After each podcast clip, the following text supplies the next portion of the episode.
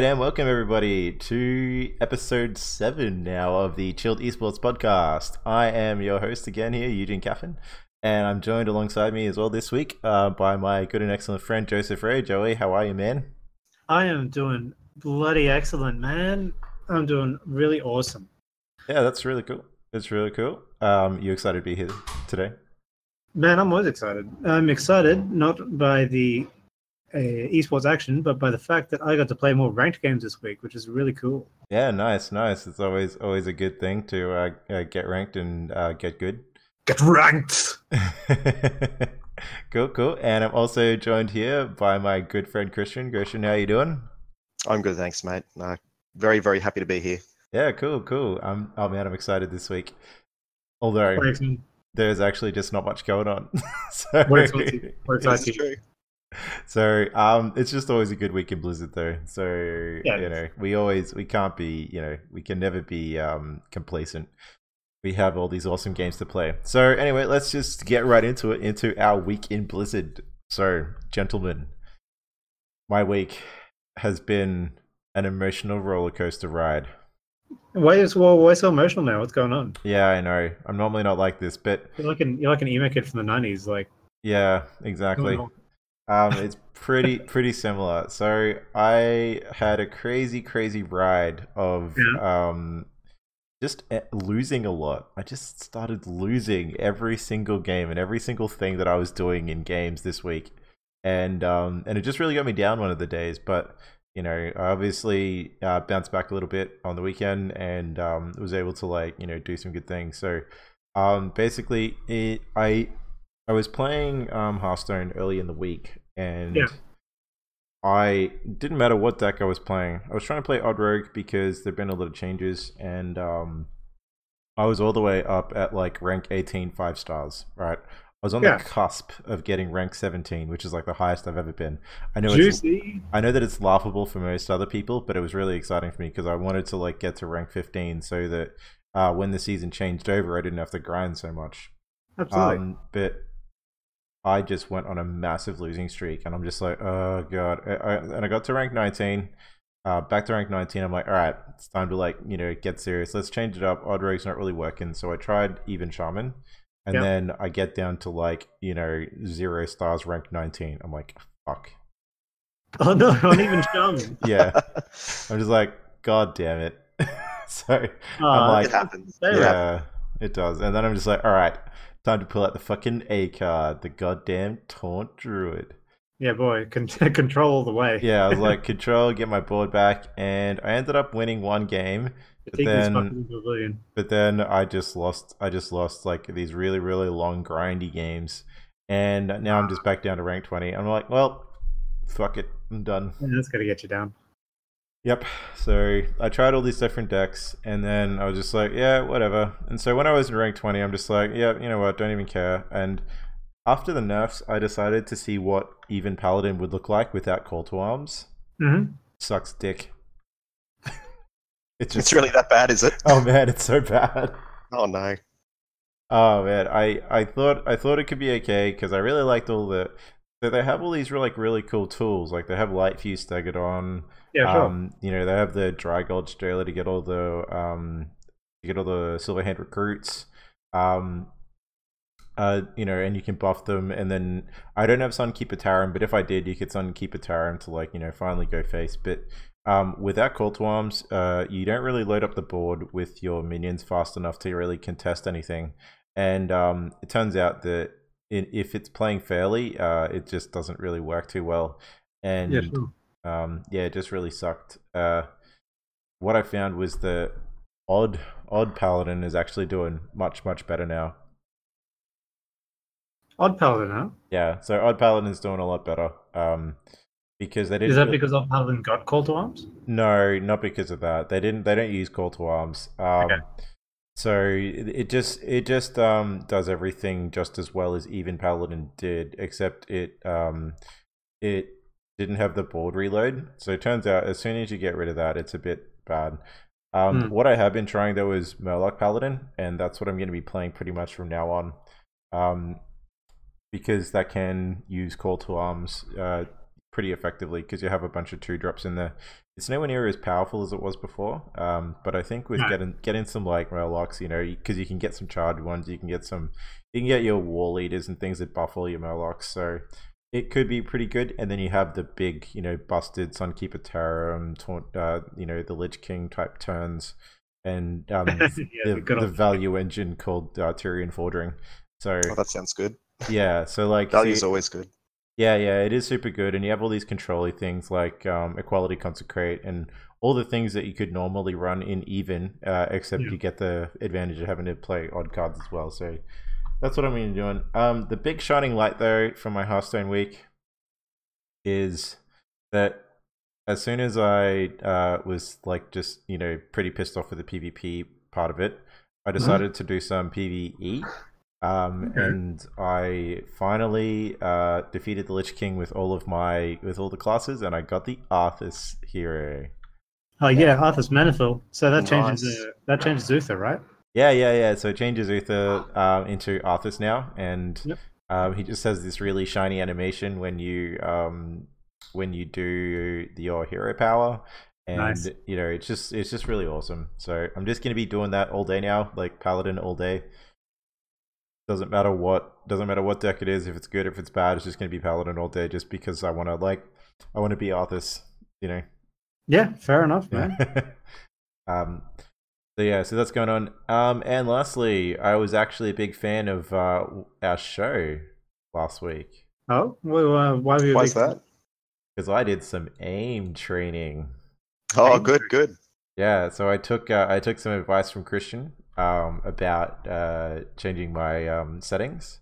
Yeah. So first of all, Razer software is also a piece of bullshit. So I can't actually change my like DPI, but that doesn't matter. I just experimented with changing my mouse sensitivity. So I didn't change it to as low as Christian for his hit scans. No, not as low as 3, but I did go under 10. So I settled on about 7 or 8 for most of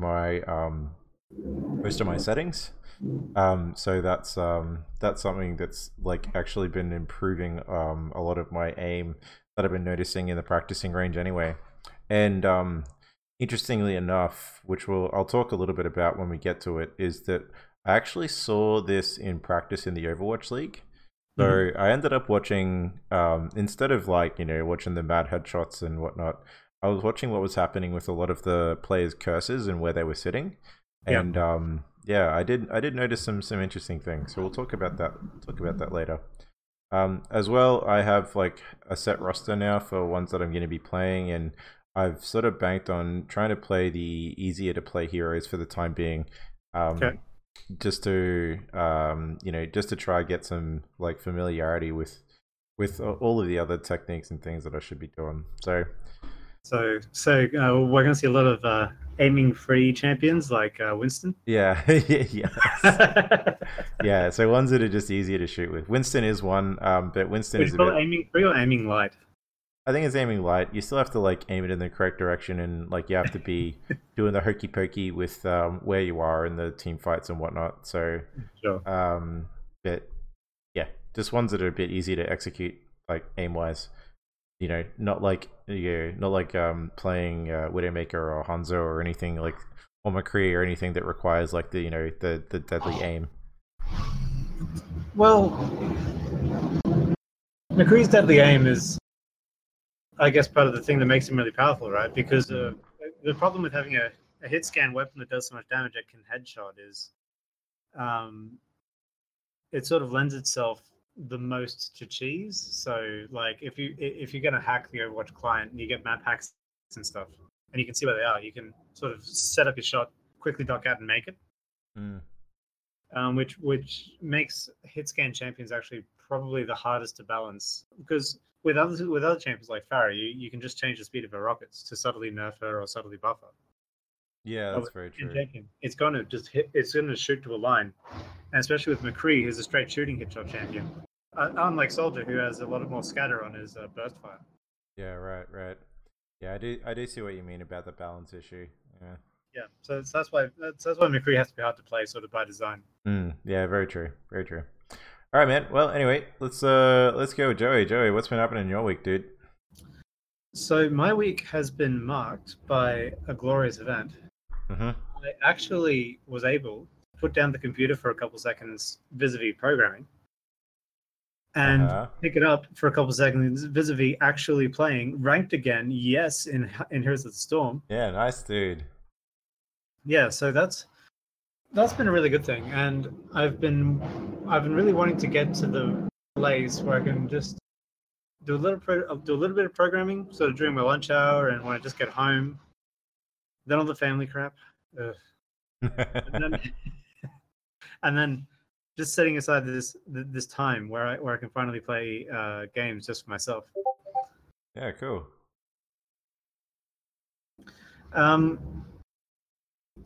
Yeah, so but what I wanted to talk about with what I learned from Heroes sort of this week was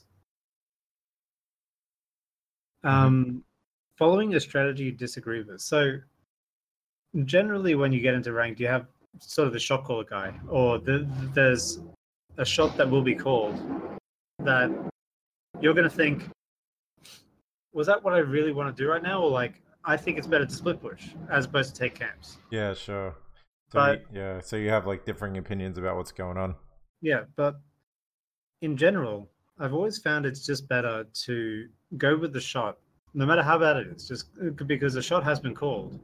Mm. And it's actually down, at least in lower ranks, to execution, how that shot's going to play out. Yeah, right. So suppose the call is like, collapse Sonya. But Sonya's been beasting people all game and she always gets away like totally free. Your options are don't follow your team and just watch as your team, gets beasted by Sonya.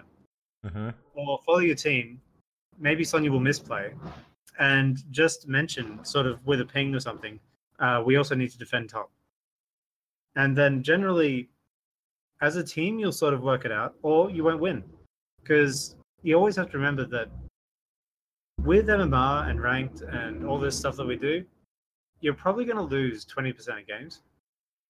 And you've just lost them at the outset. It's just a game you're going to lose, and you have no option but to lose. And so your only real option in that game is to play as good as you can and try and get the most out of it. Yeah, sure.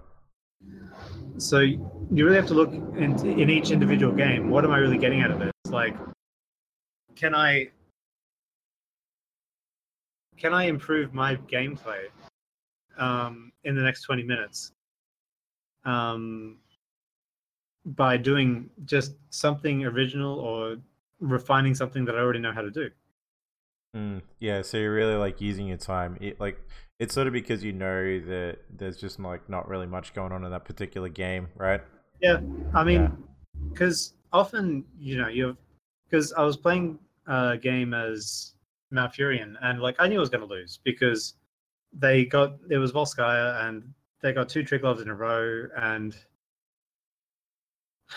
it was just like we couldn't really take a team fight because the damage wasn't on point, and Garrosh was really good, but he was throwing people in ways that were a little bit awkward. Okay, yeah, so like just not doing it as well as you should have. Yeah, so my only option there was I can do something with Malfurion such that I can try to get better in this particular sort of direction as Malfurion. Mm-hmm. Or I can rage my teammates and say, that's probably, get the items, you're raw! Yeah, sure. And I had a couple pretty good jukes. I outplayed Li Ming a couple times, and I kept my dots up. Yeah, cool. I learned that there's a lot I need to learn about Malfurion. Yeah, Malfurion is just this dance that I'm just never going to learn properly. Oh man, I'm focusing on HOTS, and then I'm trying to focus on doing the Moonfire. Uh-huh. It's like HOTS. Oh shit, Moonfire. Yeah, I know. Yeah, it's always this dance of like, yeah, which one do I need to do now? Am I putting like a heal over time on someone? Am I like spamming Moonfire? What am I doing? Yeah, I'm actually really impressed with Malfurion's design in Heroes of the Storm, because to me it really reflects playing a druid in World of Warcraft, sort of balancing the HOTS and timing everything, and I think it's quite well done by Blizzard to sort of carry that playstyle over into Heroes. Yeah, I think so. That was the biggest thing that everybody was like sort of thinking about Malfurion, is that when you had him the first time, like the first incarnation was just like, it was just a flat heal. Like his regrowth was just a big heal that you did. They changed it to like a smaller heal and then a heal over time, and made it a bit more spammy, which was more in line. But now the fact that it's just a small heal with a long ass heal over time. Oh no, I think it's just a heal over time, and really balancing all that other stuff out is just like, it's really cool. Yeah, it's good that they had a lot of balance options to him. So the other thing I was thinking about this week was really the idea of playing Heroes of the Storm is kind of strange, because like other games are sort of well defined. Like if you think about a game like chess, it's sort of a well-defined thing. There's a well-defined sort of set of actions that you and your opponent can both take. But with Heroes of the Storm, it's not really the same, because it presents itself like a MOBA, like it presents as an RTS. Uh-huh. But there's a difference between playing, say, an RTS where you only control one character and playing Heroes of the Storm. So, and I think the biggest thing it comes down to is the camping, or at least camp timings. So it's very difficult to peg down what it is, but sometimes when I get into Heroes games and it's in quick match, I don't feel like I'm playing Heroes of the Storm. I'm playing something that looks like Heroes of the Storm, but sort of everybody's just sort of playing around the champions. They're not really playing the game Heroes of the Storm, if that makes sense. Yeah, it does make sense. Like, but that's kind of what it's meant to be. It's meant to be like a learning ground where you're learning your heroes and whatnot. And some people are trying to like play the game properly, but others are just like hero hunting or whatever.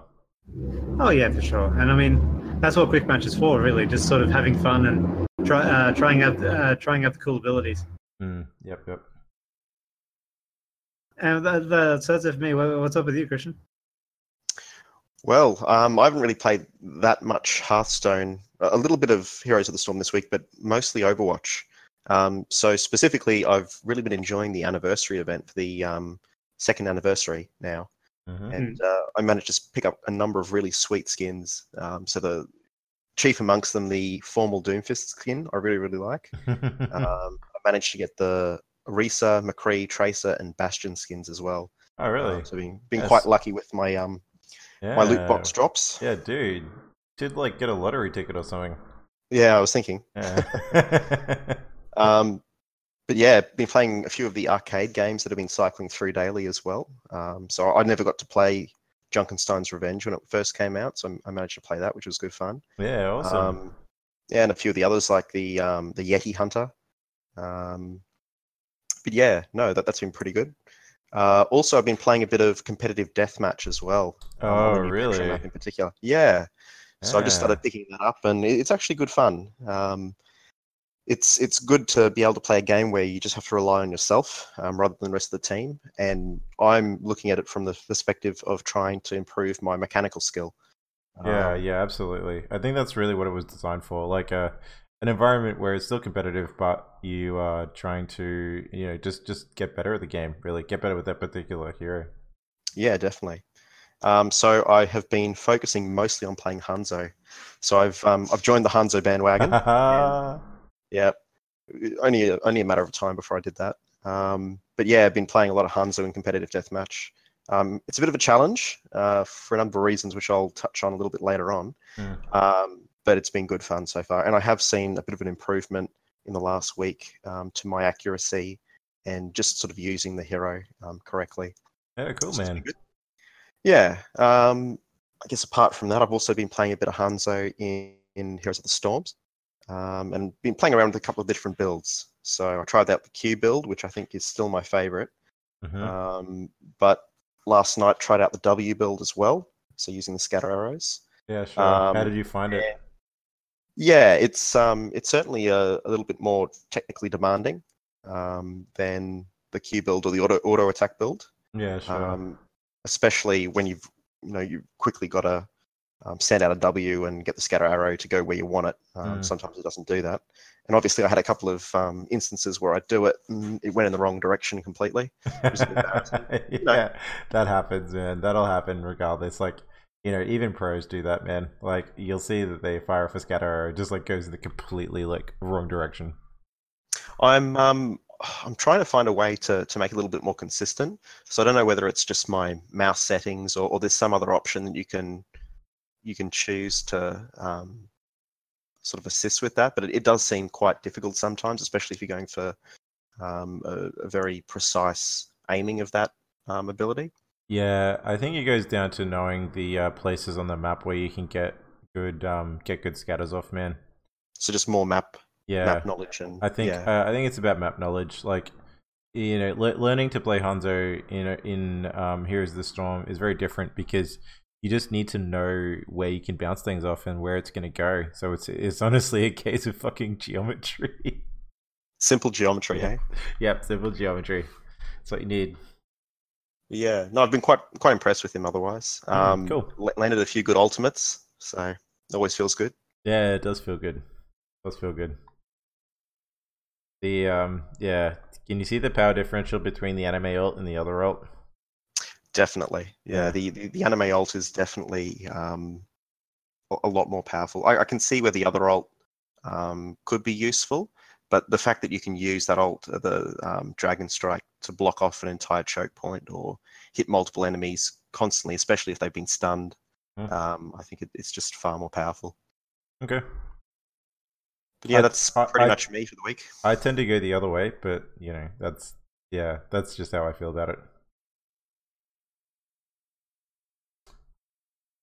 So that's you all done, man? That's all me. All right, cool. So we're going to take our first step into what's been happening this week, and just thought I'd have a quick talk about some Hearthstone news. All right, so Jesus.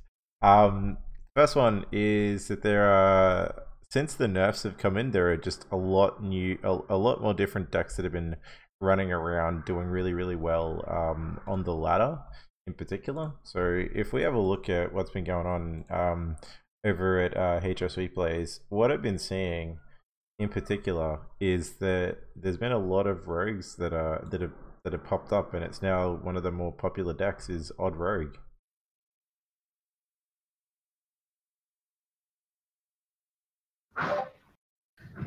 Sorry about that. There's a lot of noise in the background, so I had to mute the mic a bit. Okay, that's fine.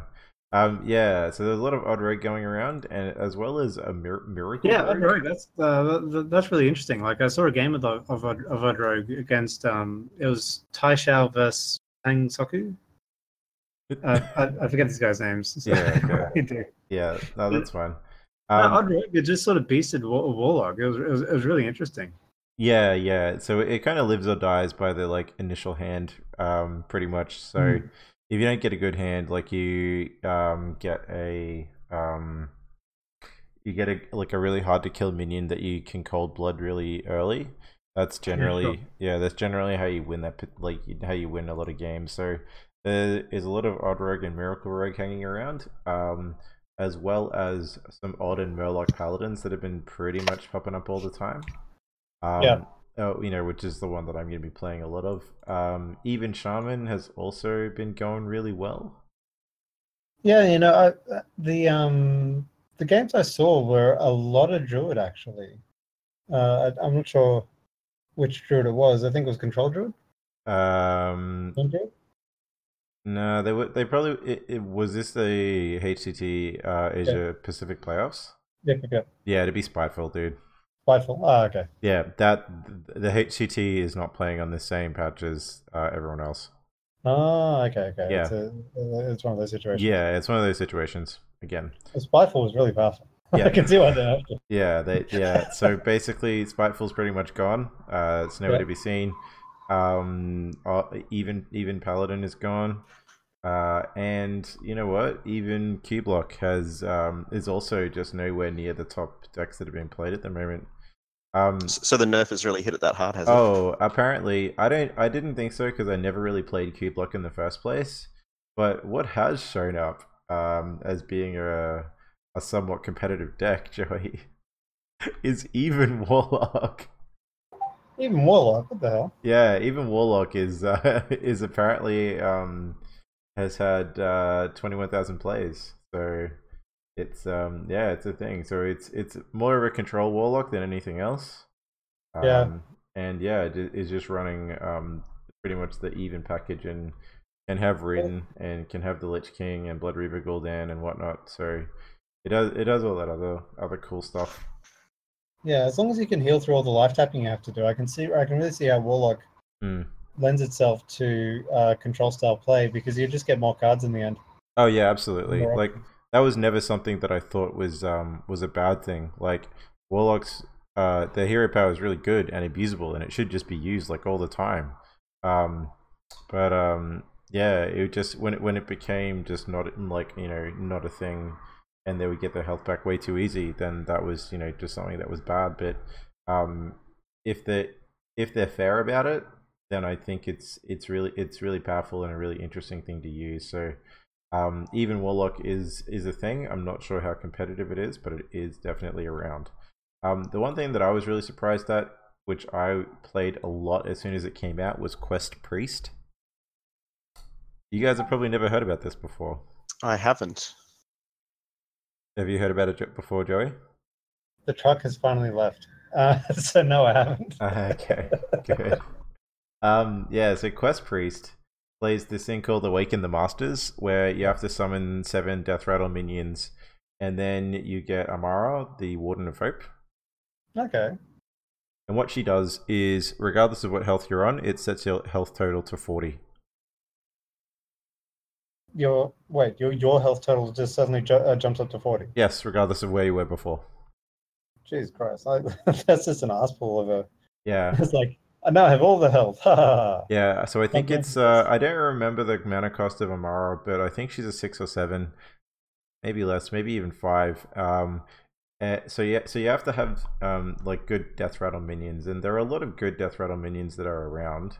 But it's basically a control style strategy where you try to win off the Shadow Reaper and win double Mind Blast sort of like combo with Alexstrasza, where you burn them down. But you basically play the ultimate control strategy where you can't really lose the game. So provided you get Amara, you essentially have 70 health for the opponents to burn through. Yeah, so you'll always win the fatigue race. Yes. Yep. Absolutely. Yeah, that makes sense. Yeah, so you'll win the fatigue race. If they try and burn you, it's really hard for them to get through like the reset of health, depending on the board state, obviously. But you're a priest; you have like AoE tools like Psychic Scream and Spirit Lash and all these other really, really amazing tools. And it's just a deck that I never thought would see play again. Like, just does priest have the board clearing ability? Because I know yes, they do. They do. They have Spirit Lash, which deals 1 damage to all minions and has lifesteal. Yep. So that's okay to get a lot of life back, but they also have Psychic Scream, which is 7 mana spell, to be fair, but it shuffles all minions into your opponent's deck. Ah, I see. Yep. So it's a massive tempo like loss for the opponent. Yeah, for sure. Yeah. Although I didn't really see because that doesn't really help you with fatigue, right? Because then you're but see, the thing is that it helps you get into a place where you can win the game. Like, okay. Like if your opponent, like say for example, you're going up against an Odd Rogue and they have like 7 dudes and they buffed them all to like 5/5s or some shit. Oh yeah. And then you Psychic Screen them. They all turn into 1/1s that all go back into their deck. Take that, Rogie. Yeah. So. It's a thing, but yeah. So I was really interested to see that as well. Something that wasn't in the notes was Spell Hunter is also making its way up the ladder, which is something I thought I would never see. Not Zoo Hunter? No, Spell Hunter. Mm. Yeah, it was the one that a lot of people brought to HCT. So it's not really a surprise as far as a Hunter deck is concerned, but. I think it's in a much better spot now after the Spiteful nerf. Is the idea to only cast spells because you have like That summons a particular guy, and that's the only guy in your deck. Yeah, so there are a bunch of cards in there that say if there are no minions in your deck, do X, Y, Z. Right. Yeah, so there's just a lot of really powerful effects when you don't have minions in your deck. Yeah, for sure. It's just a really difficult style to play, obviously, because it's really hard to get board presence when you only have spells. Yeah, absolutely. I mean, your face is open. Yep, it's pretty open. So yeah, so that's really what's been happening. There isn't too much on the esports side because we were spoiled a little bit with HCT every week. But next week I will be tuning in because I'm pretty sure we get to see a shakeup at the Grand Prix at DreamHack Austin next week. And it is on during the weekend and on at pretty good times for us to watch it over here in Australia. So awesome. So it will be pretty good. Although I do believe it might clash with the with something else that's happening, which is our next point, which is about Heroes news. Yeah, Heroes. Yeah, so I believe the mid-season brawl is happening next week as well. Thank God. So, I'm like, man, I want to watch some pro games. What the hell? Yeah, so I think it will be on one of the most recent patches, which will be good because we finally get to see them playing on a patch that we have on live, so that's good. The biggest news this week, though... Diablo and Lunara, the new Diablo? Yeah, I think so.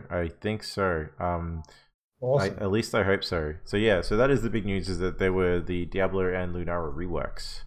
So I haven't actually seen much information about the reworks. Can you tell me a little bit about them?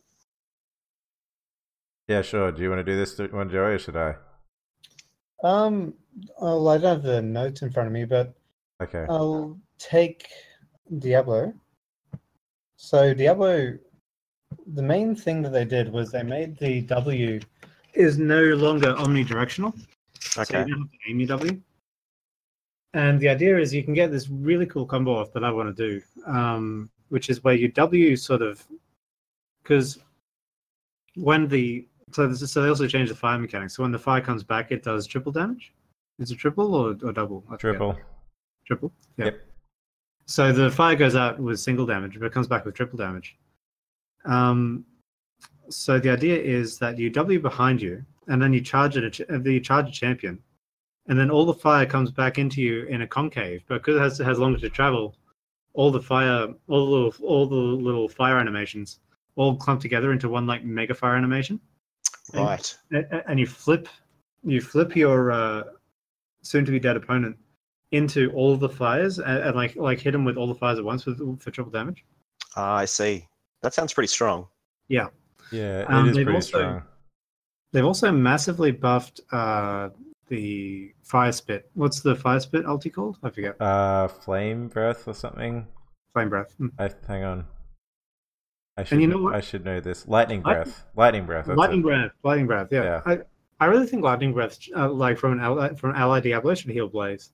That's my contention. That'd be really cool. I don't think Blaze needs any help with that.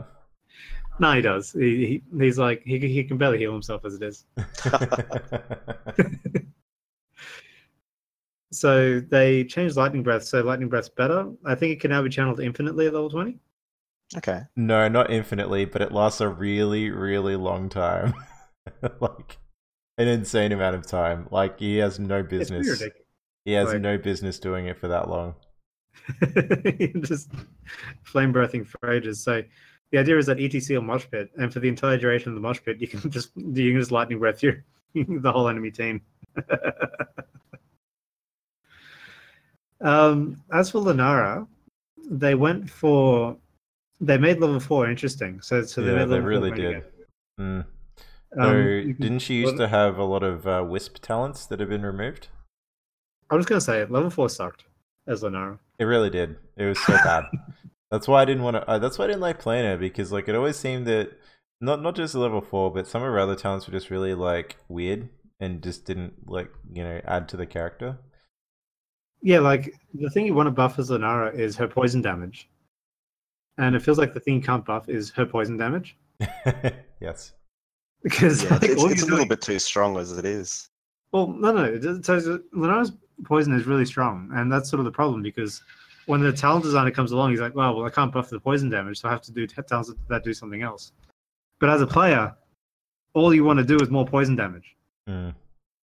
So I think something as well that I'll mention here is that the level 4 is an old mentality, I think, in character design from Blizzard's perspective, where they would have certain talent tiers that they go, this talent tier is about choosing this. It's the survivability tier, or it's the mobility tier, or it's the tier where you choose either a defensive option or a mobility option or something like that. And it was just, we wanted this tier to be all about Wisp. This is the Wisp tier. Well, yeah, but speaking less facetiously, it's the vision tier. Like what sort of vision do you want? Very true. And so what they did instead was, another thing I really liked was they put a new talent level 1, which just makes Lunara faster, because as Lunara player, she's really fast. Like, she's faster than any other hero. But the problem is that your movement talent is level 21, where you can buff your hopping along with Zed to suddenly get a burst of speed, and that's your movement talent, but you have to sacrifice your 20 to get it. Yeah, right. That sucks. Okay. It's really great for chase, but it sucks, right? Because for most of the game, Lunara actually feels really slow because she doesn't have a mount. And they finally gave her basically a mounting talent at level 1. So it's called Hippity Hop. And if you that's great. Yeah, let's hippity hop along. Yep. If you don't take damage, you just go faster by 10%. So it's just a really good way to give Lunara, like, she actually feels like she's, a fawn in the woods and actually has some speed, rather than, because it's really annoying when you're a Lunara player. Everyone mounts up and like rushes off ahead, and you're like, well, I'll be there soon, guys. Don't worry. Mm. Yeah, that did seem something that was a bit bad, but I think she overall moves faster than everybody else, over the course of the whole game, though. Definitely. So I guess the real question is: has the rework made her stronger? Yes. Okay, because I've always found playing against a Lunara quite oppressive. Who are you playing? Any assassin character, really. Oh. Yeah. Might just be me. If you Diablo can deal with it quite well, I find, because basically with Lunara, the thing is, you have to bait out the leaping strike, and once you've done that, she hasn't got much else. So you bait out the leaping strike, and then you just have a character with a health pool, because she doesn't do percentage damage. And as long as you have a health pool and you're beating her, and then somebody else just comes along, bip, bip, bip, she's dead, because she has almost no hit points. So it's all about the, like with most other assassins, it's all about the lockdown and just making her a target of focus, because she is actually a proper carry. Like, she's not somebody you can safely ignore for X period of time. Mm. She's really strong against melee assassins, I think. That's probably my problem. Yeah, well, if you're playing a melee assassin, you're not going to have a fun time, because she's just, when I say she feels slow, she's actually not. She's just faster than you, is part of the problem. Yeah, that makes sense. It's really hard to stick to her, I think, is the big takeaway. Yeah, because no melee assassin is really going to have the stickability, because even if Thrall rushes in with wolves and does his combo, Lunara's just going to hop away if she's in danger. And for someone else like Illidan, you can chase for a while, but eventually she'll outrun you. But hopefully she's dead by then. But the other side of that is she's slowing you down as well, because she's got the contaminated spores, and she can do crippling spores to slow you down. Okay. Yep.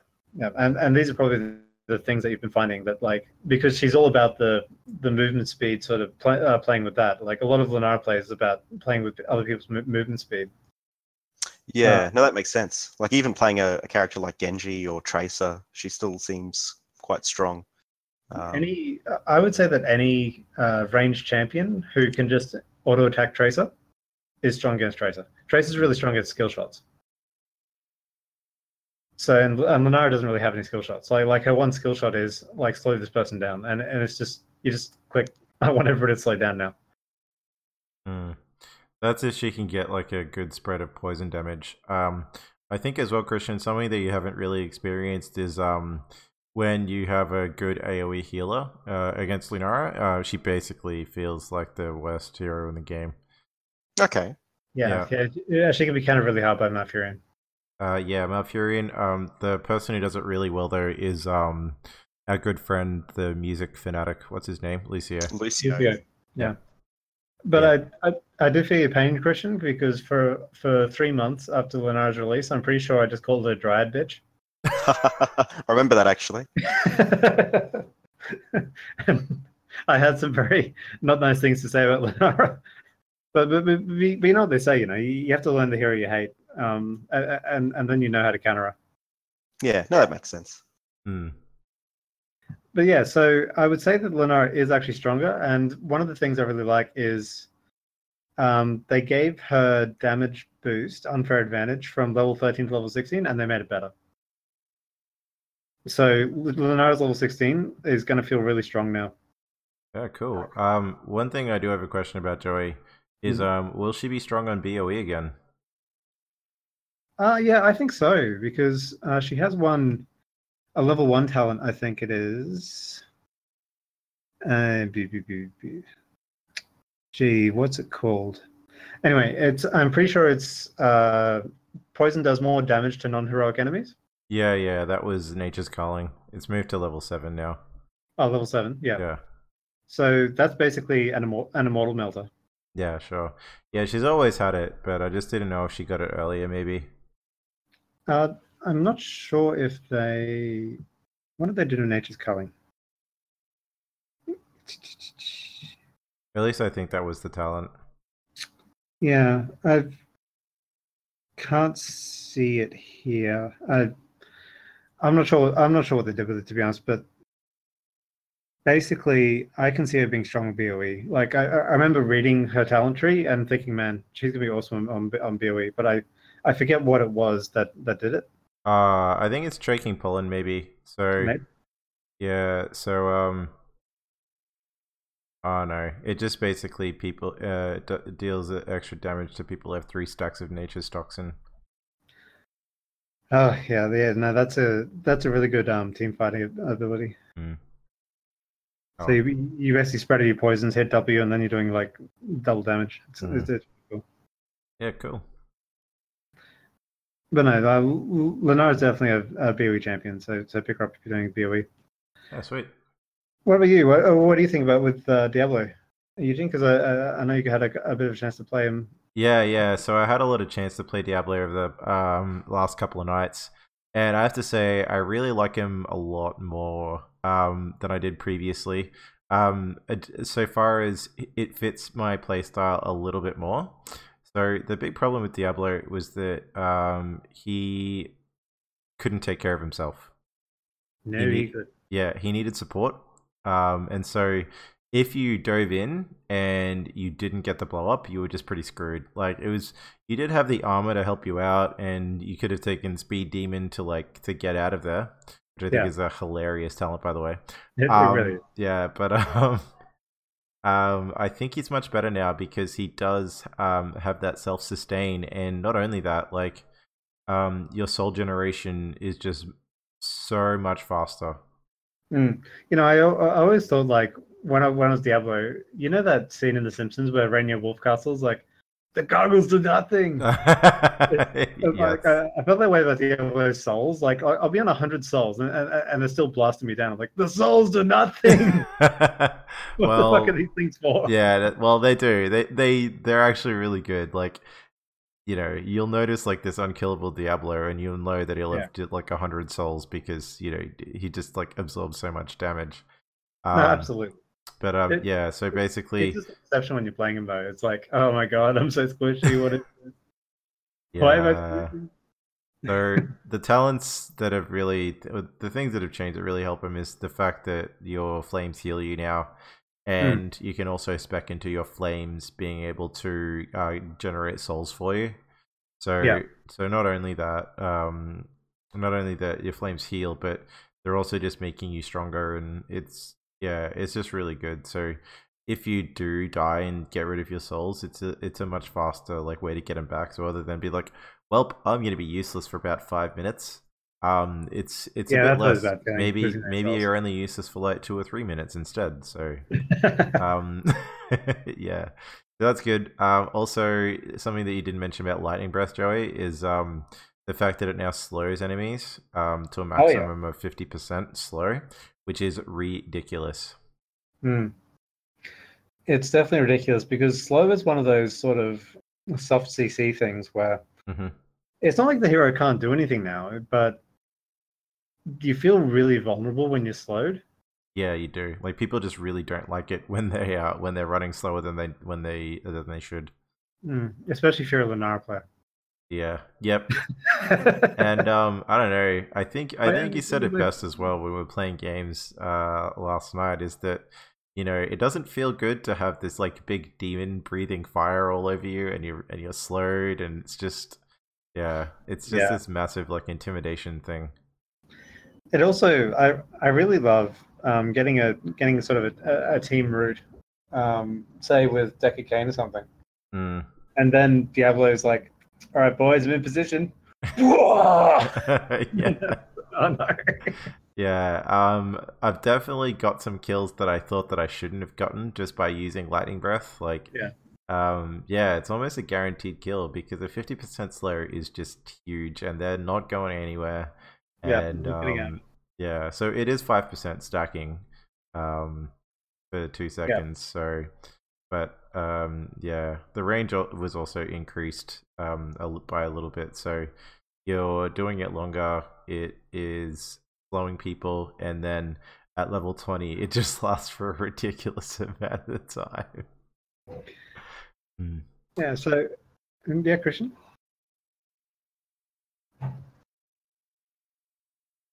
Christian, was it, do you want to say something? I thought you were about to say something. No. Oh, okay. Sorry. So that's what I think. I think he's much better now as a slight regeneration tank. He can take care of himself, which is always really, really sweet. And his ultimate is now really, really strong. And I just really enjoy playing him. Like, you do feel like you're doing a lot less damage. You don't have the percent damage anymore, so that's always a bit of a bummer. But it's overall not a bad thing, you know. Like, yeah. Yeah, minor things. I mean, I think he looks pretty good now. Like, I think they did. I think they did a good job reworking Diablo, and I really appreciate the interesting level 4 on Lunara. Yeah, absolutely. All right, so we have some other news that was, a little interesting. Is that Hanamura is now not available to play in custom games? Yeah, they don't want you playing it. Yeah, they don't want you playing it, which can only mean one thing. It's gone forever?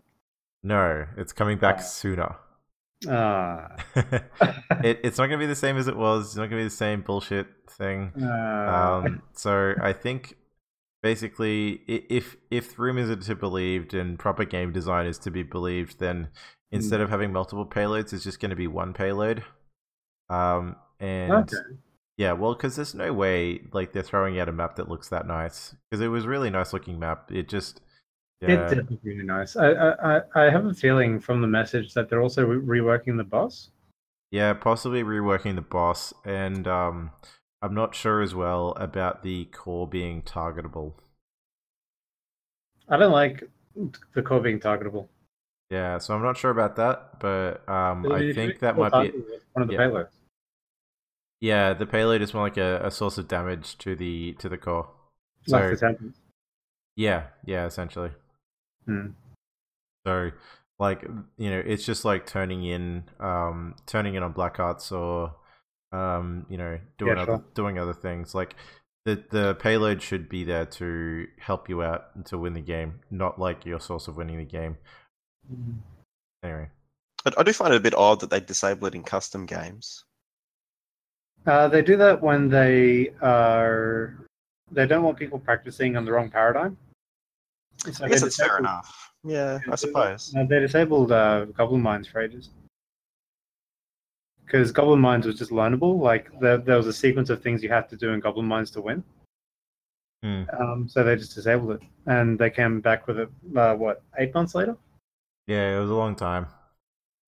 Yeah, they really worked hard to like get a, because the problem with the old Goblin Mines was that your construct would march along the lane, and then it would die, and his bones would stay there. And so when you summon your construct again, he'd march along the lane from the same position. Yeah, it could give an unfair advantage as well, couldn't it? Oh, well, it's not just unfair advantage, because here is all about the unfair advantage. It's what you're trying to get. Like, every minute of the game, you're trying to get an unfair advantage in the next team fight. But the problem with Goblin Mines wasn't that it gave an unfair advantage necessarily. It was more that it gave a mathematical way to win. So at 2 minutes, you take the camp. At 4 minutes, you take the siege. At 6 minutes, you get this many skulls and you win. Right. Like, yeah, it's very procedural. Yeah, as long as you got the 80 skulls in the first mining phase, your team was the team that won, and the other team just had to lose for the next 15 minutes because there was no way to come back. Okay, well that makes sense. Yeah. So they disabled it because they didn't want people. They didn't even want people practicing this. Mm. Yeah. So I think the thing to gather from it is that we're most likely going to be seeing Hanamura returning sooner rather than later. Cool. I love Hanamura. So what do you think about big maps versus small maps, Eugene? In what context, man? Well, I was thinking more in the context of how does Heroes of the Storm play differently on, say, Warhead Junction versus playing it on Tomb of the Spider Queen? Okay. So the big thing about big maps versus smaller maps is the global presence for one, and just the whole macro strategy. I think it varies pretty differently depending on which map you're on. So on a big map, globals are much more prevalent and much more powerful. Yeah. And on smaller maps, you want people that are strong solo laners, but not necessarily globals. And what you do want is a really, really strong 4-man or like even 3-man rotation.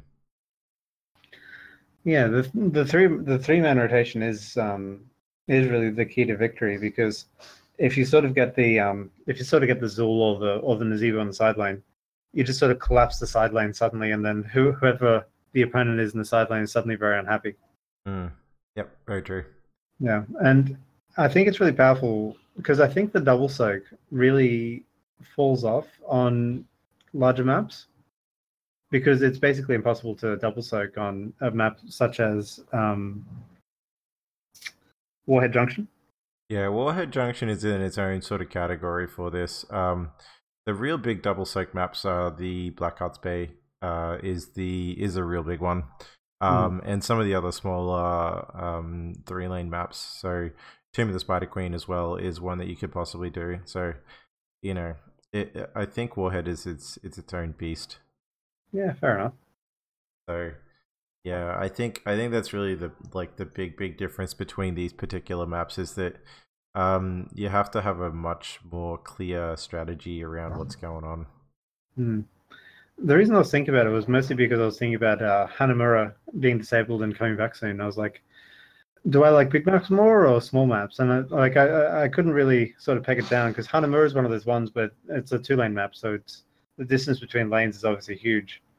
Mm-hmm. But then again, you don't really spend much of your time in lanes when you're playing Hanamura. You spend it more escorting payloads and trying to delay the enemy. Yeah, sure. I think until we see what they've done with it, we can't really tell, but I think it will be another one of those. We're going to be brawling outside of the lane, so yeah. I think it will be a bit. Yeah, I think it'll be a bit different. As far as like the big versus small, I generally always prefer smaller maps. I don't know what it is, but I am not very good at determining what to do on a large map. Like, you don't know which camp to take, because it's a bigger decision to take camp, because you have to spend more time out of lane to go take it. Yeah, not even that. Like, just in general about strategies, and like, I can't respond to split pushes well in my brain. It's too much multitasking for my brain to do. Man, I'll tell you, like, the best piece of advice I got for video games in general was, it was a Korean StarCraft player, and he said, the minimap is actually the main view. And what that means is, like, if you think about driving a car, like, your main view is the windscreen in front of you, and your minimap is, like, the little rear vision mirror. Mm-hmm. And honestly, playing these games, like, from a macro point of view, the minimap is the windscreen.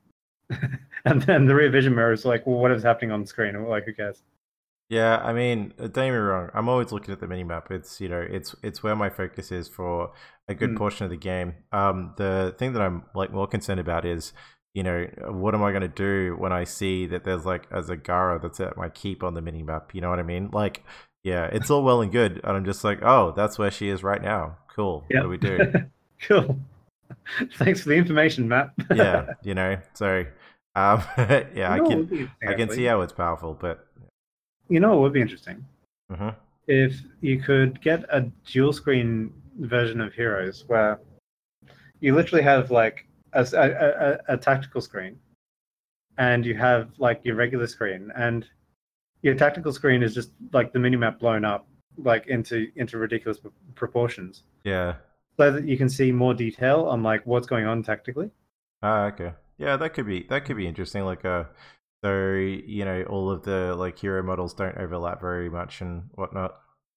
Yeah, exactly. So it's just a blown up version of the minimap because it's all vector graphics in the end. So you can you can blow it all out. That's not a big technical issue.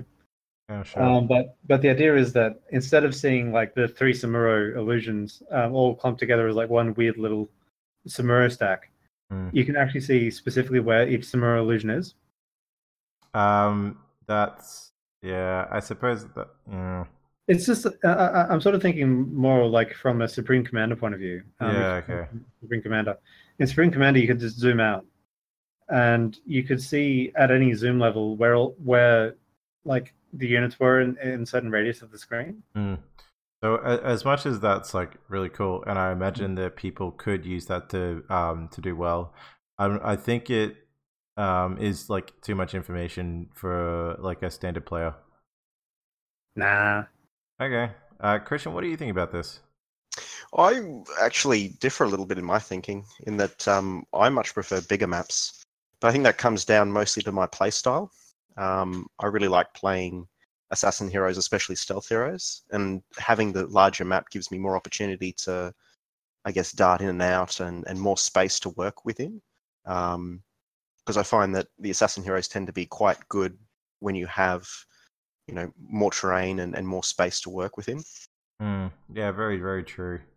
I do think that does like play into what you like doing. What do you think about the information about the minimap changes that Joey was talking about?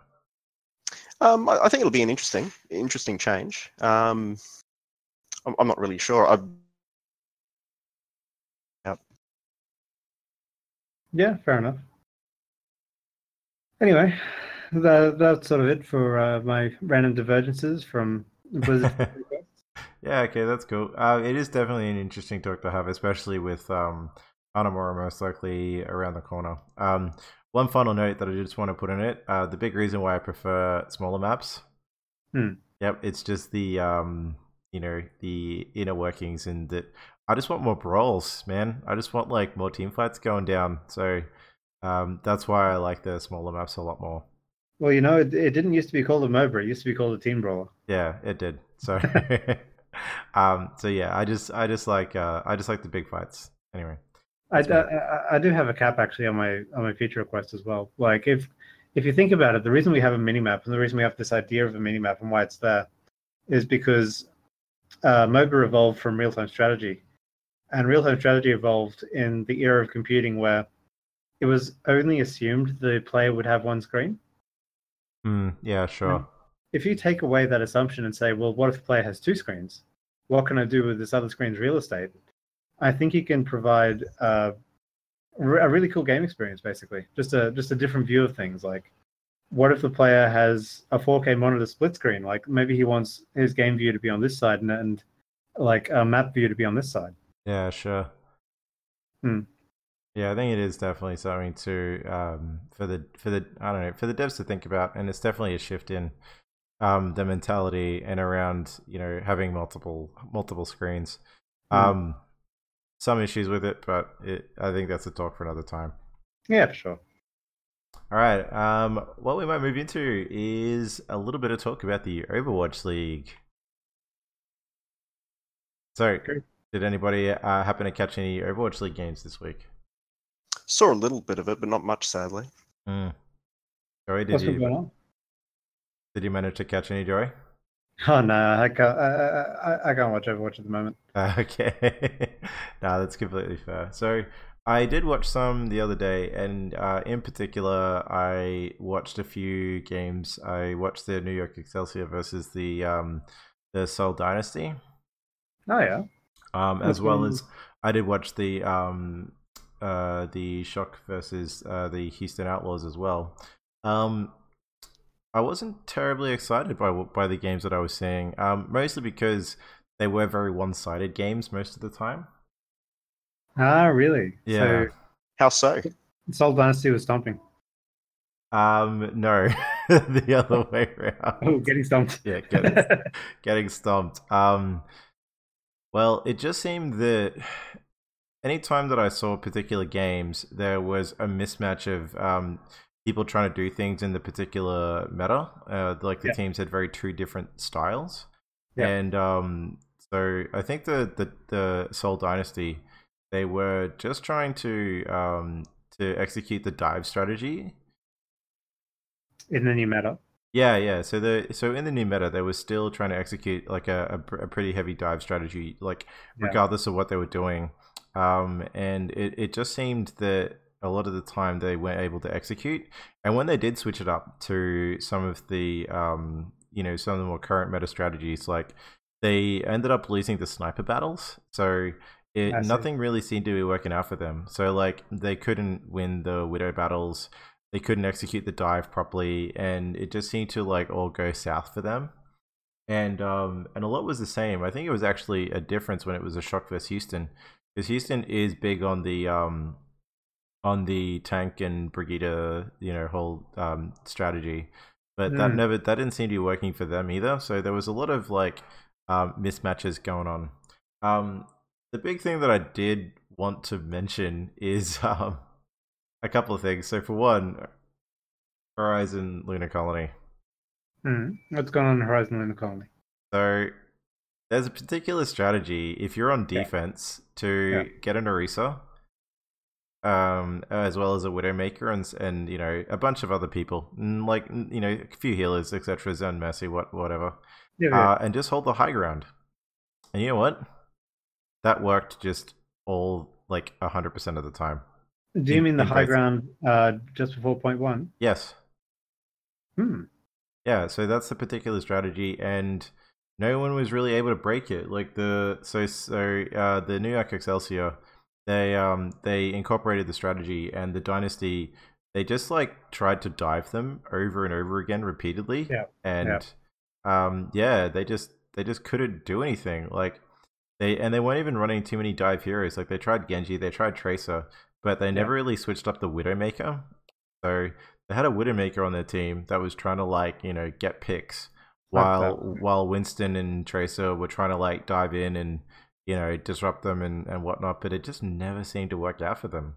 Well, that feels like a sort of an inconsistent strategy, right? I mean, if you dive, why isn't everybody diving? Yeah, very true. That's why the Widowmaker pick just seems so weird. Yeah, for sure. And it's actually also curious because my general experience with Horizon Lunar Colony, and this is showing my newbie stripes, I could never defend point A.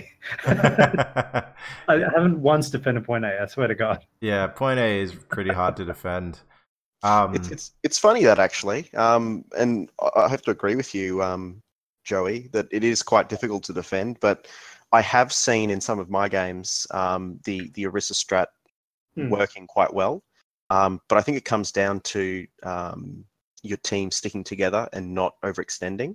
So out of all the maps, I think Horizon Lunar Colony, it comes down to overextending on that first point in defense. So if everyone's, you know, sticking to the plan, staying around the point and supporting each other, that hold can be very, very strong. But as soon as someone, you know, goes off and you get that numbers advantage against you, I think it's then that it becomes very, very difficult. Well, I think that comes down to then sort of the point I was trying to ramble on about while the freaking delivery truck was rattling along in the background earlier, of executing a strategy you don't necessarily agree with, like, because a lot of people aren't really willing to do that. Where you get a big thing in gaming where everybody sort of wants to be the lone wolf super killer sniper 666. Yeah. And everyone sort of gets that feeling, but maybe it's a sign of the times or a sign of my advanced years that I really see this as a team experience where if you can see a strategy going, then what you can do is practice yourself in that strategy, and that will overall make you a better player. Yeah, pretty much. And, but it, as you said, it does come down to being a team game. So if sort of supporting what you said previously, if your whole team isn't playing as a team and you do have those lone wolves, like no matter whether you've positioned your Orisa in the right position and, you know, you have a healer there, you know, it's going to fall apart. Yeah, exactly. but that comes down to as well the 20% of games that you're just going to lose. Yeah, pretty much. That's just the end of the story. Oh well. I feel like I interrupted you. Sorry, Eugene? Yep, I just totally forgot what I was going to say. Something I will mention is I believe it was the Houston way of trying to get through this, or the shock way. I'm not quite sure which one it was, but they knew that the Orisa cheese or the Orisa strategy was coming, so they ran a all tank, all healer. Death Ball with Lucio to try and speed past the point and get on the point. That's interesting. Yeah, that is interesting. Yeah, so this was they ran so they had Reinhardt, they had Zarya, they had Mercy, Lucio, Brigida, just anybody that was just really tanky that could get them onto the point to hold it. And it didn't work, but it managed to get past the point and get onto the point. You know, I really don't understand why that didn't work, because to my mind, I'm just thinking that when you're attacking, you have the building on the right, and that leads you through a corridor, which basically spits you out of the point. So, why didn't it work? Well, okay, it worked in getting them past the point, right? Okay. But then what happened was Genji got a Dragon Blade, and then... that they he sliced and diced them, and then they were done. Yep. Cool. So that's pretty much what happened. One thing I will mention, I was talking about when I was talking about my aim before, is that in one of the last games in Shock vs Houston, they brought in a substitute. Mm-hmm. And I think this guy was called Baby Bay or something. Yeah, something stupid. I remember thinking, what a tool. But sounds familiar. Yeah. His name's Baby Bay, and I'm just like, fucking hell. But they put him on. They put him on he was one of the hit scan players, and they put him on McCree. Yep. And man, he was just fucking beasting everyone on McCree. I was just like, oh my god. And the one thing that I noticed, and now that I've mucked around with my mouse settings, is that when I looked at his mouse, it was fucking just dead steady. Mm-hmm. You know, when he was shooting or hitting, his mouse was just not moving anywhere. It was just directly where it was meant to go. There was no there was no movement. He was just shooting exactly where he wanted to, and it just made me think, this is why this is good. This is why I should be setting my mouse settings like this, so that I can be this accurate, so that if I get it in the right spot, it's just going to stay there, Yeah, sure. Pretty much. When I started playing around with my mouse settings, I witnessed a dramatic improvement in my aim. It makes such a big difference. Mm. Yeah, man. So I actually saw it. Like, I just saw the effects of this, like, in the Overwatch League. I was just watching this guy going, that guy has just immaculate mouse settings for what he's trying to do. And it showed because he was just, like, he was just destroying them. Yep, slaughtering people. Yeah. So it was really good to see the fact that, you know, the things that I'm doing will actually be helping. And I have seen an improvement. So, yeah, it's just something that I just wanted to mention as well, is that, yeah, I did see the fruits of of your labor. Yeah, fruits of my labor. Well, that actually sounds like a really good segue into esports at home, to be honest. Oh yeah, absolutely. Yeah, sounds like you took some esports and took it home. You know, I did. All right, let's get right into it. You watched some esports and you did it at home. What the hell? Yeah, man. All right, let's get right into it, though. So what's some things that we can take into our home games? So the thing I've been mostly thinking about, and this is from, because I really started sort of religiously watching esports a little while ago, was the thing I noticed about Heroes esports, as opposed to how I play, is they always take camps. Uh-huh. Like, their camps, they are on cooldown, and they know exactly when they want to take a camp. And when they take camps, they don't just, like, send a guy off and he takes the camp by himself. No, they collapse the camp. Like, it's a team decision to take the camp. So my big tip for esports at home this week is remember your ABCs, always be camping. Sorry. It's funny. I slightly disagree with your statement, but yeah. I think it's better than not camping at all. Yeah, well, I mean, obviously there are times when... you obviously shouldn't take a camp. Like, if you're sacrificing 2 lanes of experience and you're doing, you know, what's effectively a useless team fight at a camp that you don't need, and it's just going to die immediately in lane, that's probably bad. It's probably bad camp. Yep. Yeah. I'm going to be real. and you can obviously over objective in Overwatch.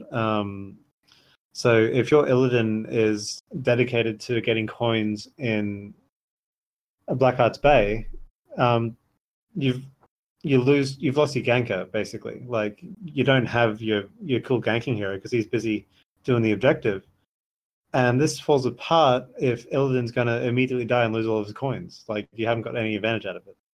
Yeah, very true. Yeah, that is a popular thing that happens on Blackheart's Bay, is that, you know, Illidan finally comes into his own. He's like, "This is my time," and and then it goes in, like, just fucks off and does camps, like, all day. Yep. But yeah, it doesn't really help the team. I have been the murky player who had 27 coins and lost them all. Oh, Jesus! Don't put 27 coins in your murky. No, don't ever. But the 2 things I want to say is, if you're playing with a friend or a couple friends, instead of just thinking, oh, I've got to take a camp now, think, let's all collapse the camp. Because that's something I see them do all the time, where they don't just, there's not a dedicated camper. No, the team gets the camp. Like, we're all going to get bruises now, and it's going to be just 3 of us. Boom, take the camp, takes 2 seconds, bam, and back to lane for the XP. And they lose maybe a couple minions, but what they get is the extra strong push during, say, a shrine phase in Infernal Shrines.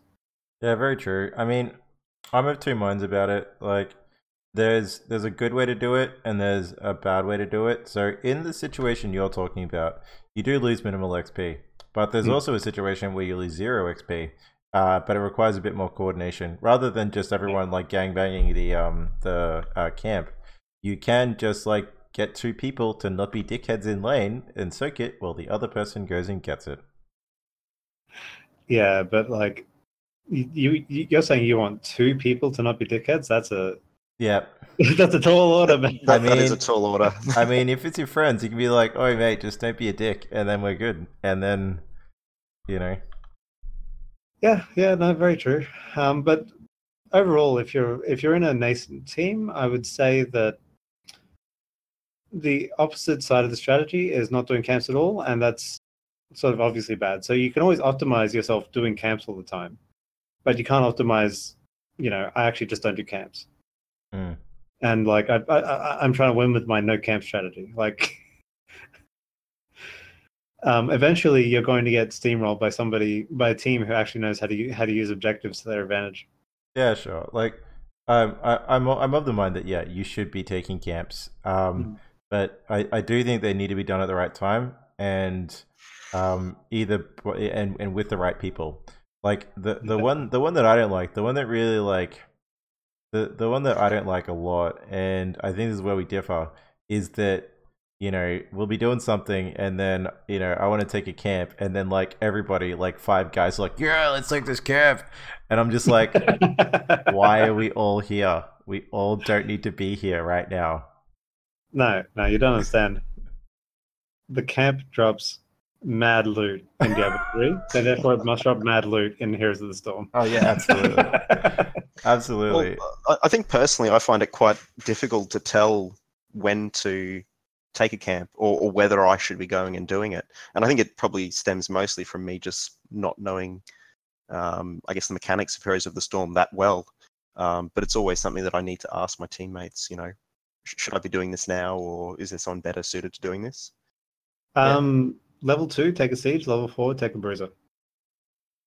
Fair enough. Yeah, they essentially I'll keep that in mind. They essentially should be done on cooldown, but you need to time it. You need to time it well. So in programs, you'll see them, and then all of a sudden they'll just start moving, and you're like, why the fuck are they moving? And then they get there as soon as the camp spawns, and you're like, oh, okay, they've played Knifey Spoonie before. Like, yeah, they've played Knifey Spoonie a lot. Yeah, so it is all about timing. So while you're still learning it, and you know you don't understand the intricacies as well, like I would just rely on your teammates, but you will get a feel for when you need to take it. Yeah, my personal experience is that you never have nothing to do in Heroes. So if you, for a microsecond, think, I have nothing to do, you should replace that thought with, I should take a camp. Sorry. Sounds like words of wisdom as well. Mm-hmm. Yep, absolute words of wisdom. Yeah, so if you just replace the thought, that's all you have to do. Mm. But so nothing to do means like, well, I've just pushed the lane in. There's no objective on the map, you know, and nobody's really getting a pick here. Like we're just poking each other like uselessly, like Chromie and Li Ming are exchanging orbs in a gentlemanly fashion. Just take a camp. Like, you're not losing anything.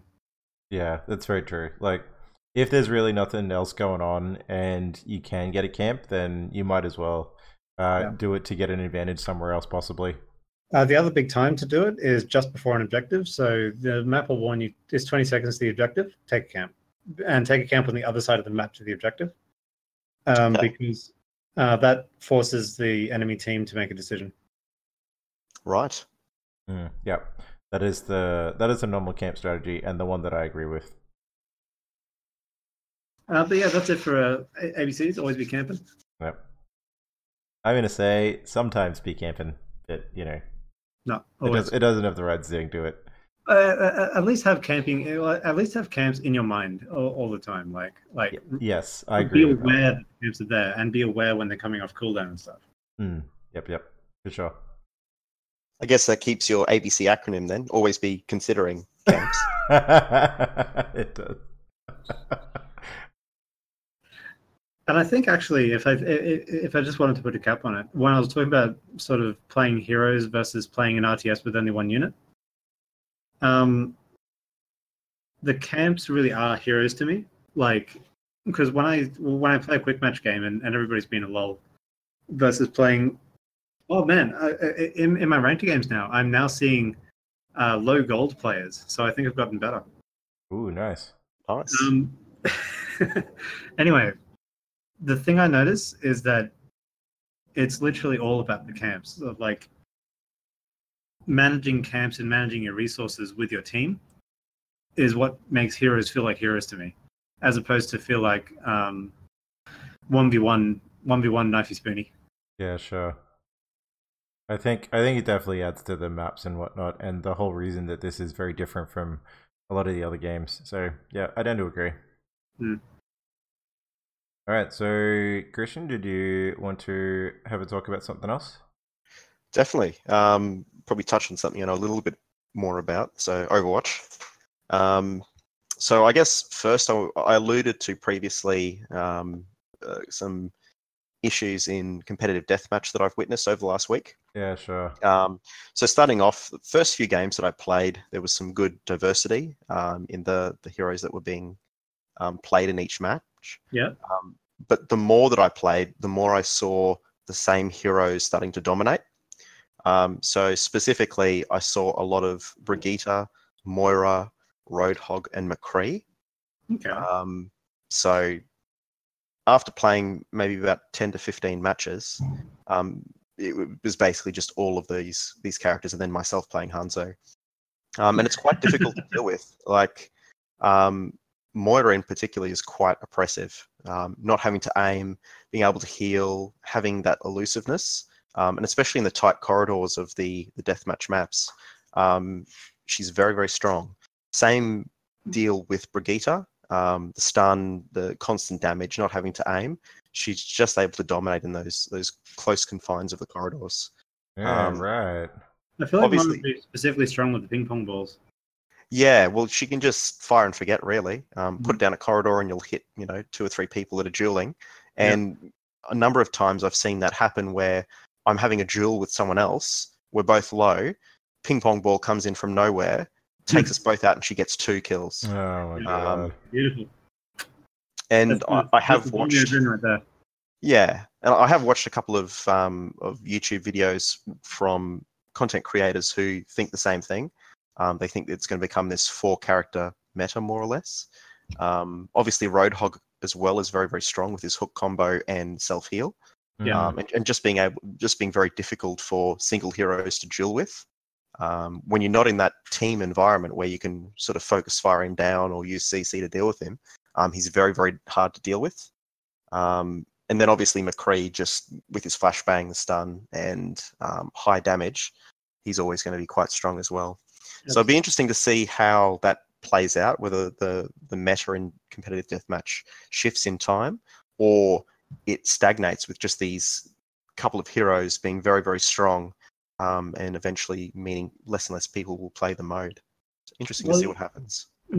I have some thoughts on deathmatch, not generally from a player point of view, but sort of from... what I know about deathmatch in general as a game mode. And I don't think Overwatch or sort of team shooters really lend themselves to deathmatch, because the whole point of a deathmatch is, like, there's a bunch of weapons and power-ups lying around. I can, like, go and get a stronger weapon and then blast people with it. But that's not really Overwatch's playstyle. Like, your weapon is your character, and you can't change that until you die. Yeah, this is true. But in saying that, you can change when you die. So I guess it's up to you to... make that call. If you are getting stomped after a couple of deaths, then change to something else. But I sort of understand what you mean. It's a little bit more difficult than that. Yeah, like I don't really see how they're going to balance it, because you can't give McCree a rocket launcher. As soon as you give McCree a rocket launcher, he becomes Pharah. So, yeah, pretty much. Yeah. So sort of spawning with your weapon, it doesn't really lend itself to sort of the deathmatch playstyle, because if you think about deathmatch in Unreal Tournament, for example. The rocket launcher is one of the strongest weapons, and there's other situations where rocket launcher isn't strong. But then you have a weapon power-up that's in an awkward position, and everybody fights over the weapon power-up, and that's how the deathmatch sort of plays out. Yeah. I guess the other issue with deathmatch in Overwatch is the fact that not every hero can participate on an equal footing. Yeah. So you look at heroes like Reinhardt, who are never going to be good in a deathmatch. They're just not designed for that. They're designed for that team play, protecting a team. While in deathmatch, when you're against 7 other people, most of them are going to be DPS. There's no way that you can win with a Reinhardt. Yeah, I also feel bad for Mercy in that situation. Yeah, what's Mercy going to do? Yeah, what's Mercy going to do? Mercy's another example, and you could even argue someone like Zenyatta as well, who, while they do have good damage output, they just don't have the survivability and the utility that, they can't even put their own heal on themselves. So it's a bit difficult. I mean, if I'm being honest, rather than deathmatch mode, I'd probably rather see... team deathmatch, right? No? I'd rather see team deathmatch. Well, yeah, well, team deathmatch. They do have a team deathmatch mode that cycles in and out. Oh, okay. So it has been done. But what I think what I'd rather see is I'd rather see either a campaign or I'd rather see a vehicles. Vehicle deathmatch. That'd be fun. Yeah, I think both would be interesting. And I guess the campaign thing has sort of been touched on with the Uprising and Retribution events. Mm. You know, that co-op PvE sort of play style. So I guess they could expand upon that. Vehicles, I'm not sure. I think it might take away too much from like the feel of the game. It might just become... I can totally see that. Yeah. But yeah, both are interesting ideas. I think that was actually a brain fart on my part because I sort of injected an idea like when I was trying to think of like the idea that I had, but what I actually meant to say instead of vehicles was survival mode. So a team gets dropped in like, on an island, sort of. I believe this sounds familiar. I believe there are a couple of games that follow the same type of thing, Joey. Well, no, because Blizzard's main thing is they make somebody else's game but better. Like that's what they do with most of their game designs. Mm-hmm. So, I think it would be fun if you had sort of strike teams of 5 people playing in a battle royale survival style. Yeah, it could be okay. There's one of the other podcasters that I listen to that always talks about 100 Junkrats get dropped into on an island. Cool, that'd be fantastic. Yeah, which I personally would love to see. You know, I think it has a little bit of merit. I guess moving on from that now, the other thing I wanted to talk about was, I guess, the concept of tanking in Overwatch and how critical it really is to your play. So I've played quite a bit of quick match over the last couple of weeks, just sort of getting myself back into the competitive groove as well, trying to sharpen my skills with a couple of different heroes. Yeah, sure. And I've noticed that the games where you don't have a competent tank are always the roughest, if not impossible to win. And I noticed that whenever I played a tank, specifically Reinhardt, the concept of creating space seems just so powerful.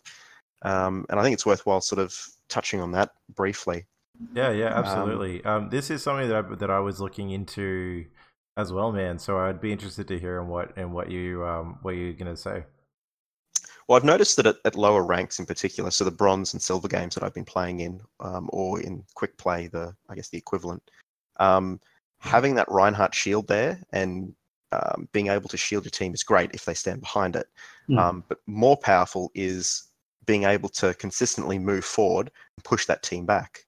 Because I've noticed that at lower ranks in particular, if you are moving forward with the Reinhardt shield, the opposing team often won't stand their ground. They'll constantly fall back. And just the fact that you're moving forward will force them back. It just seems like an odd sort of dynamic, but it just seems to work. And the more that I've been playing Reinhardt and the more that I've sort of just consistently moved forward and not hesitated, the more success I've had. I guess it prompts my team also to move up behind me and to take that space. It just seems like a very, very intuitive thing to do, but I don't think all players have actually caught on to it. Yeah, dude. I just want to jump in and say that this is the psychological thing about competitive games that I think not a lot of people know about, and it's something that I just did want to mention. It's a perfect example, is that Reinhardt is one of these characters where you don't need comms to understand what Reinhardt's doing. Like, you have this big fuck-off button that says, we are going in, boys. This is what's happening. And, I think it's just these visual cues that can represent body language really well. So, like, in the context that I found was in like Heroes of the Storm, where you pick these big, loud, bombastic abilities that say it's time to go, and nothing says that more than this big guy holding a giant shield running up the middle, going, "It's time to go." Pretty much, and I'm just more and more I'm starting to appreciate the role of a good tank in initiating, like you said, protecting your team. But yeah, most of all, making that space. I think it's just so important. Yeah, sure. One thing I did want to mention as well is the whole idea about making space is that you don't necessarily have to be on a Reinhardt to make space. No, definitely not. Yeah, and I really struggled with like what does this mean? What do they mean by making space? And what it really means is that making space is about you occupying an area, and if you're occupying the area, it means that most likely the enemy team is not, right?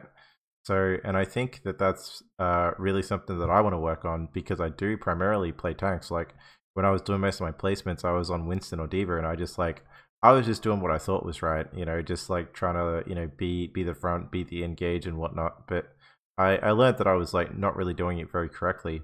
And the whole idea is to always be in the front, like this consistent presence in an area. And that's really how you would create space. Eugene? Always be consistent, NBC. Pretty much. Well, I guess I like using the example of Reinhardt because he does have that physical presence of the shield and the hammer, and the space that you're making is twofold. Firstly, it's space in front of you, the reach of your hammer, your fire strike. People don't want to get close enough to you because you can drop the shield and hit them, and you deal a considerable amount of damage and you take out a squishy pretty quickly. So you're making that space in front of you and forcing the team to go back. You're also making the space behind you, so that's even more important. So the space behind your shield is where ideally the rest of your team should be standing. They should feel safe and be able to do their jobs.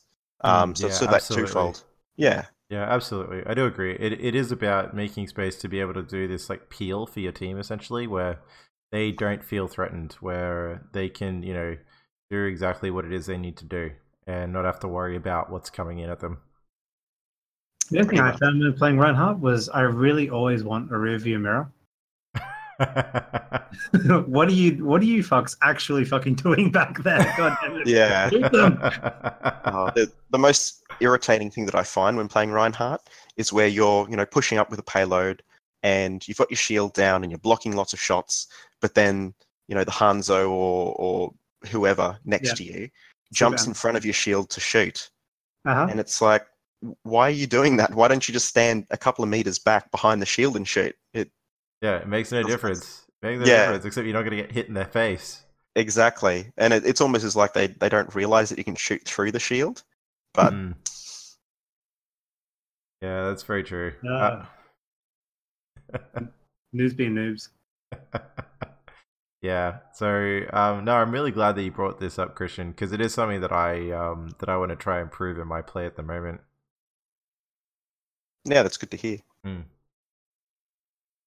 And I don't imagine... So, Joey, do you have any thoughts about creating space? No, I don't have any thoughts at all, to be honest, about... I think the only Overwatch game I played was... I was too drunk to remember it. Okay, then. This week. That sounds promising.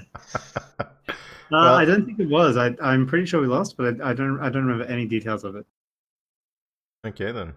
Nice. All right, dude. Well, if you have nothing to say about Overwatch, maybe you have a few things to say about some cryptocurrency. Man, I have so much things to say about cryptocurrency. I'm going to blow your mind. Absolutely. All right, let's go for it. What do you got? All right. So the big things happening in crypto this week, of course, we have a giant bear event in crypto. A bear event means that the price is tanking like the bejesus. Oh, God. Which means crypto's on sale. This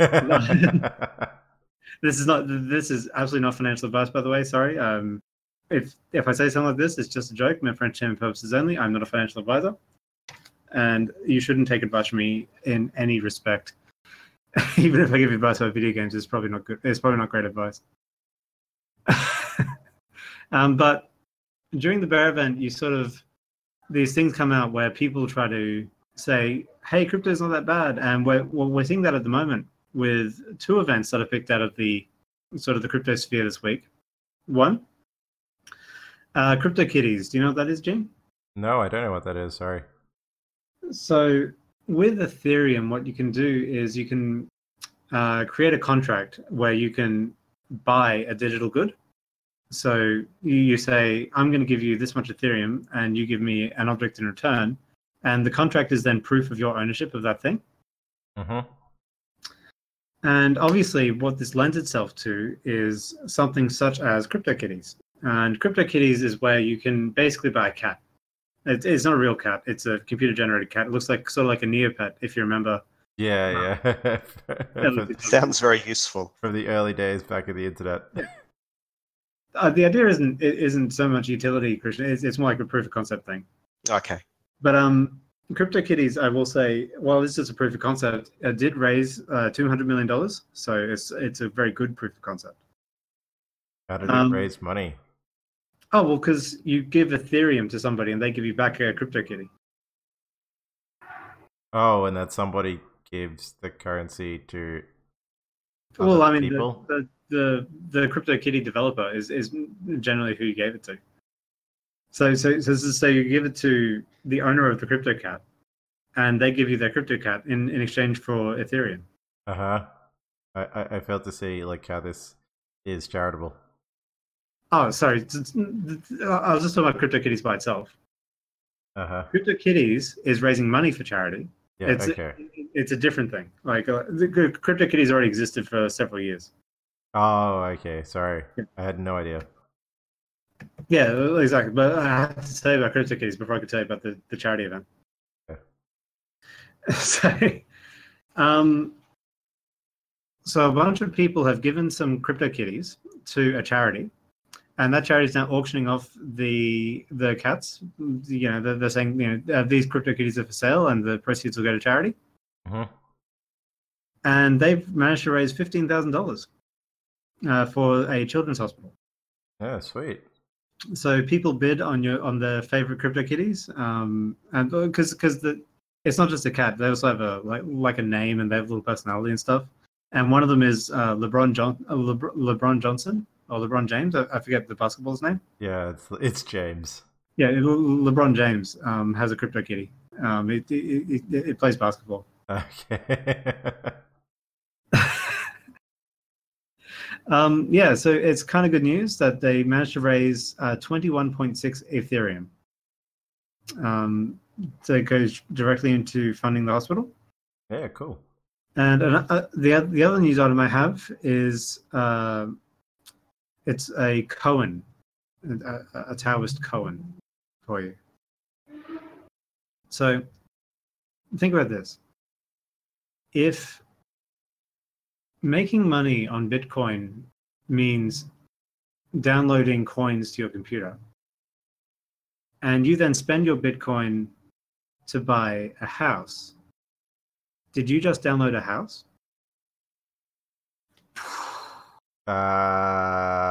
No.